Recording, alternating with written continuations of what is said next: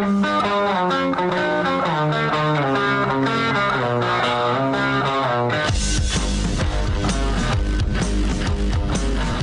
is The Big Show with Gordon Monson and Jake Scott, presented by Big O Tires. Stop by your locally owned Big O Tires for no credit needed financing and the best prices on winter tires. Big O Tires, the team you trust. This is 97.5, 1280 The Zone and The Zone Sports Network.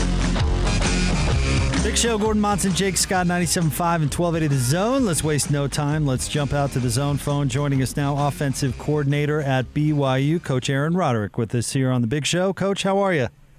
I'm doing great. How are you guys? Hey, we're terrific. Uh, tell us a little bit about spring ball. You happy with how things are going? Well, uh, yeah. Let me ans- ask, answer that with a question. Have you ever heard a coach say spring ball didn't go great? you know, now that you say that, no, I don't think I've ever heard that once. Yeah, it never happens. You'll never hear it. Uh, but honestly, yeah, I think we had a good spring. We got uh, made a lot of progress. Some young players saw a lot of development out of some young guys. Uh, kept our veteran guys healthy, and it was good. So, uh, Aaron, uh, everybody is curious to know uh, how the emerging talents at quarterback are going. Uh, can you give us uh, the latest on that?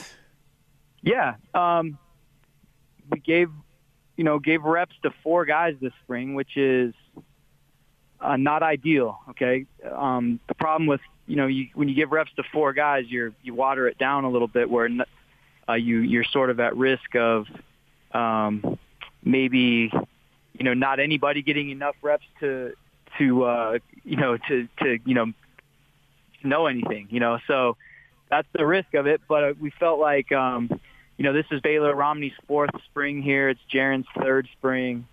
Um, you know, I feel like I and they've both played in real games. Baylor's played in quite a few games now. Uh, I think it, it's uh, easy to overlook how many games he played in this this year. Uh, with we, you know, we got a lead on some people, and he got a chance to play, and then Jaren and Baylor both played very well in the games they played two years ago.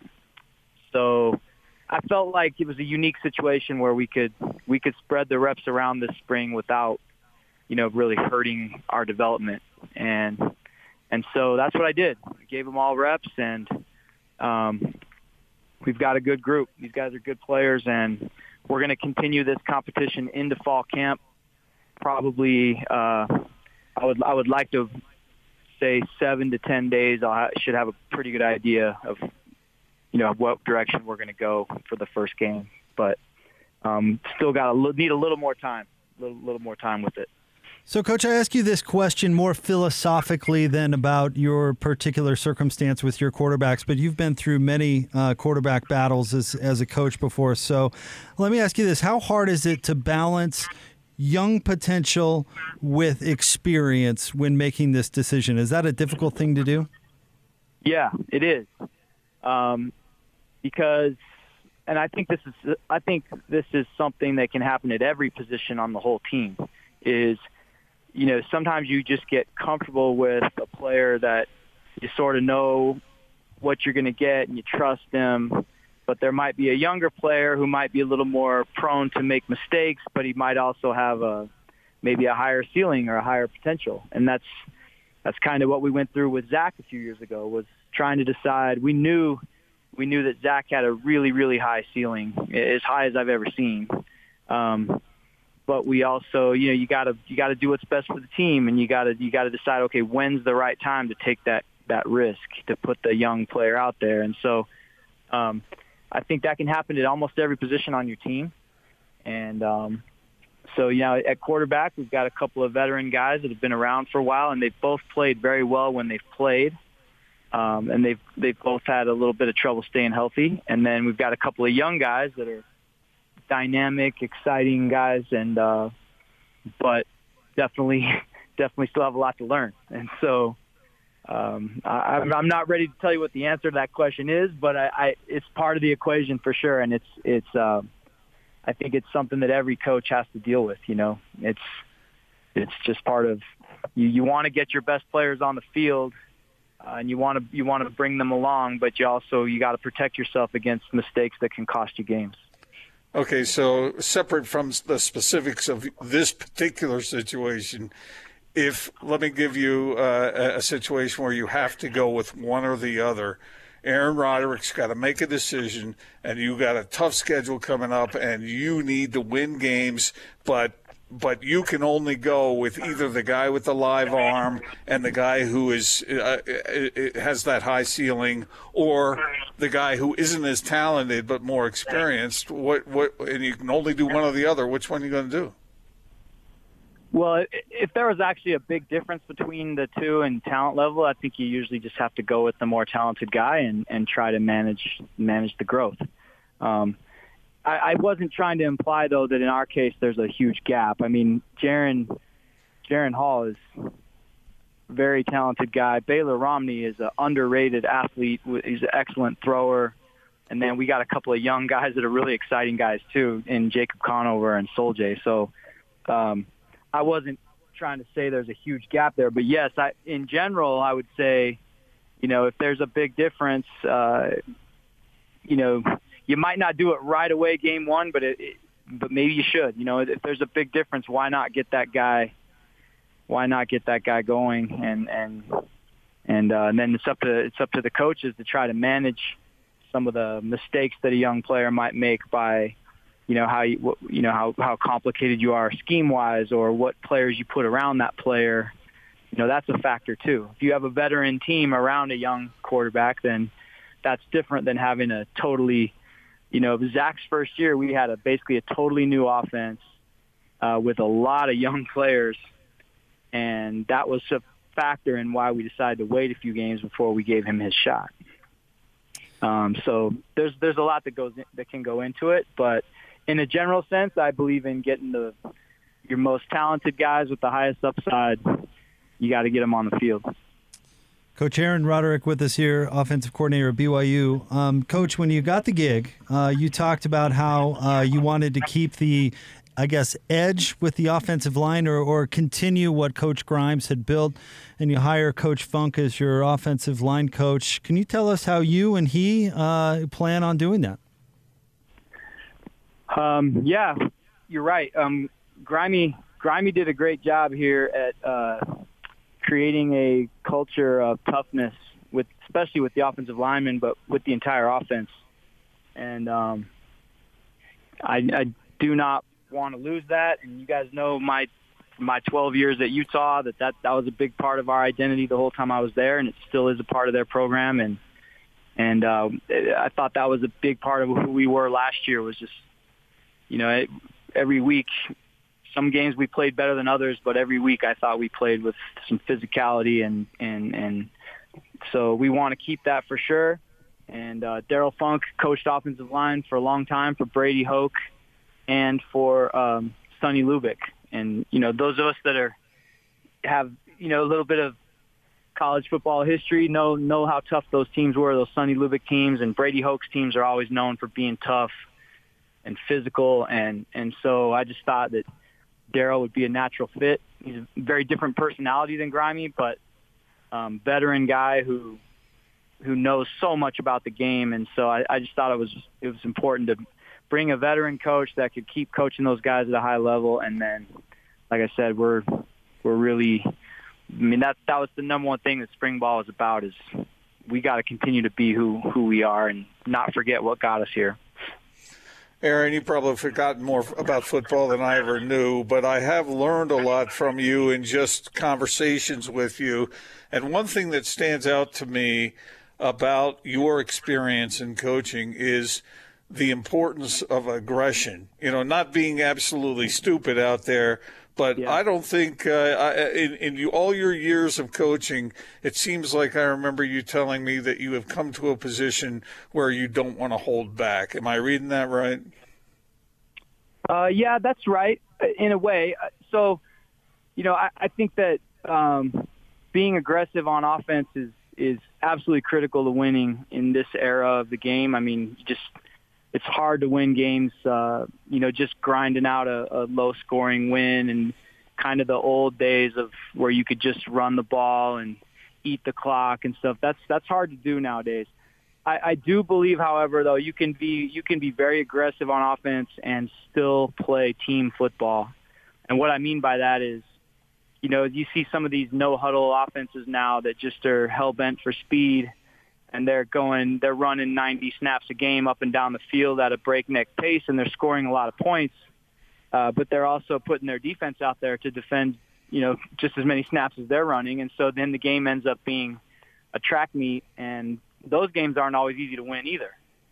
I mean that that that that formula is just as problematic as the one where, you know, where you just try to shorten the game and get out of there with a low scoring win. And so I think somewhere in there there's a balance um, of you know being aggressive, attacking for four quarters, but doing it in a way that gives yourself a chance to still be good on defense and special teams. And, you know, there's a responsible way to play aggressively. And the LaVell Edwards teams of the old days, I thought, did a great job of that. You know, they were always very underrated in the run game. They they threw the ball down the field, but there was it was a controlled passing game where even at the end of the day, they were going to have a, a really good number of time of possession and and a lot of first downs. And you know those those things that sort of help control the ball game and keep it from just being a you know being a, just a mess of some you know some of these games you see nowadays are just like it might be fun to watch sometimes for fans, but uh, I don't think it's always the best bet to try to win just scoring as fast as you can and um, just because it's hard to play 12 games of defense like that too. And so what we want to do is be an aggressive offense that plays a responsible type of team football where the whole program is in on is in on how we play. And I think I think Grimey did a great job of buying into Kalani's philosophy about how to do that. And we want to just, you know, continue that as, as well as we can, but it's going to be tough against a tougher schedule. Coach, uh, uh, the NFL was very represented uh, at uh, Zach Wilson's pro day. Obviously, it went on ESPN and NFL Network, and it was a big spectacle. And I'm guessing uh, some of those NFL representatives are talking to you about your opinion, coaching him so closely. What do you tell them? Um, that he's a really good player. Um, he, you know, I just I've just been telling. I mean, most of these most of these guys make their own opinions about form their own opinions about him as a player. Um, they pay people a lot of money to watch the games, to watch the film, um, and so I honestly haven't had to tell that many people much about uh, what I think of him as a player. It's more most of the questions I've had are more just like what it's like to work with him on a day-to-day basis. How does he learn? Um, you know, and I've just basically told most guys that he's he's he's brilliant. He's a he's a he's got a really uh, high football IQ that is partly due to that he's really smart, and also partly due to just how hard he works. That if, if there's something he doesn't know, he's going to work work as hard as he can to learn it.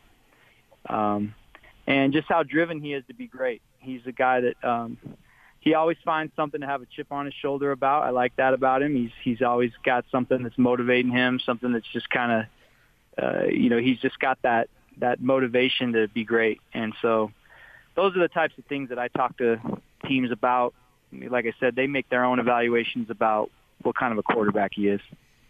We keep asking you about questions about measuring the value of that which is unconventional and that which is fundamental. But in the case of Zach, it seems like one of the things that wows everybody is his ability, like on that featured throw, rolling to his left and throwing back in the other direction for 60 yards and then hitting hitting his receiver. Uh, who was that? Was that Hifo? I forget. Uh, yeah, but yeah. Uh, hit, hit him right in his hands. What about that as far as a quarterback being able to do unconventional things? It seems like that's all the rage these days in the NFL. Yeah, I think it's always been a part of the game, and it's it's just that now we're finding uh, we're talking about it more now. I mean, Steve Young did those things, and and Jim McMahon did those things, and and um, you know, two of my favorite quarterbacks ever, and and uh, you know, but now you're right, and it's it's now like part of the game now is um, what can you do when the play breaks down, um, when things don't always go according to plan, or sometimes everything goes according to plan, but there's a giant six foot seven guy right in the window you want to throw to, so you got to sidearm it underneath his outstretched arms to get it to where it's supposed to go. I mean, just little things like that are, uh, are part of the game now, and mobility, mobility, and being able to escape the rush and and is is a big part of it, and then accuracy is is everything, and so you're seeing these. There's some quarterbacks in the NFL now that are so incredibly accurate with their passes, and they can do it from so many different arm angles and body positions. It's it's pretty remarkable, and I think Zach has a chance to be a good player in that league because he can do some of those things that you're seeing those NFL QBs do, and the throws, some of the throws that were kind of wowing people the other day in the pro day. I mean, you watched our games; he was doing stuff like that in games almost every week, and and uh, we're going to miss him. He's he's a good player. On that note, and, and this may be a really stupid question, but is it is it fun to call plays for a guy like that? Yeah, yeah, it is. And there were there were even some plays last year where we sort of knew by by, by design that hey, you might have to fit this one through. I mean, we uh, we threw the little screen pass that we ripped off from the Chiefs, where it had to be an underhand pass, just the way the action of the play and the way we were going to let the defensive end be unblocked. You know, he just he had we we we, we ripped it off verbatim exactly from the Chiefs, and we underhanded the pass. Or there's there's just some other stuff, you know, where uh, it was fun. It was fun to watch him be creative on the field.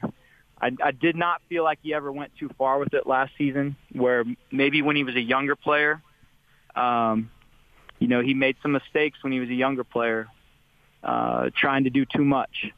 And that's what he's going to have to guard against at the next level is not, not going back to being a rookie again. He's going to have to try to play like a veteran and, and apply some of the lessons he learned from his last year in college that, that you got to trust the scheme, let the players around you do the work, um, trust, trust the, what, trust what you're being coached to do. And then, then there's, there's always a few times a game where you got to make something happen, but you don't want to be forcing those things when you don't have to. Aaron, didn't you guys call that play Chiefs? Yeah. Yeah, yeah the secret's out. Yeah, yeah. anyway, uh, yeah, maybe we did. change the name. It was a fun play, and uh, you mentioned the young kid, Jacob Conover. This kid was highly recruited. I mean, can you? Uh, uh, most of our listeners have at least seen the other guys play. Can you describe what this guy brings? Uh, yeah, Jacob um, was a really highly recruited guy from Chandler, Arizona. Um, I can't remember what his record was in high school, but it was phenomenal. He lost, I think he just lost one or two games in three years of high school football. Um, he's uh, got a really live arm. Ball, the ball zips out of his hands. He's a really sharp guy. Carries himself with a lot of confidence. He's a sort of a, a demonstrative guy out there. He's I don't know what the word is. He's he's always he's got a very take charge personality, and um, he, he got here in August. We, we we weren't expecting to get him until January, but he with his mission ending a little early due to COVID, we were able to get him in uh, it was right around our first game, and uh, maybe late August, early September.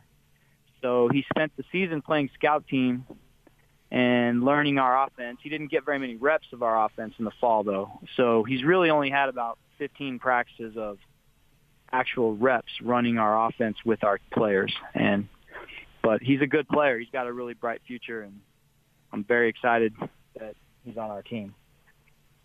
Coach, thank you very much as always for the time. We really appreciate it. Good luck with the offseason. Thanks for having me, guys. Good talking to you. Thanks, Coach. Coach Aaron Roderick, offensive coordinator at BYU, and uh, always insightful when he comes on the show, Gordon. You always learn a thing or two.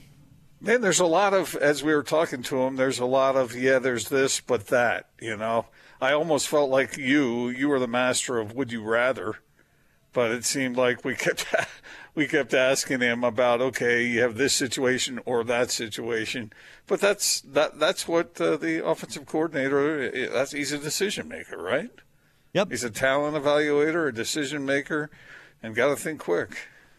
Yeah, it's it's finding a balance as uh, life often is, right? I mean, even uh, respond to your question about coaching aggressive offensively. I mean, you said, yeah, I, I believe in that, but you know, you can also leave your defense in a really bad spot. And you have to find the best way to win games. And talked about how the the shootout games isn't always the best way to win it. So you have to find, you know, a balance that highlights, uh, you know, the strengths and uh, negates the weaknesses of your team. I mean, it's it's it's got to be the most challenging part of any coach's job, right?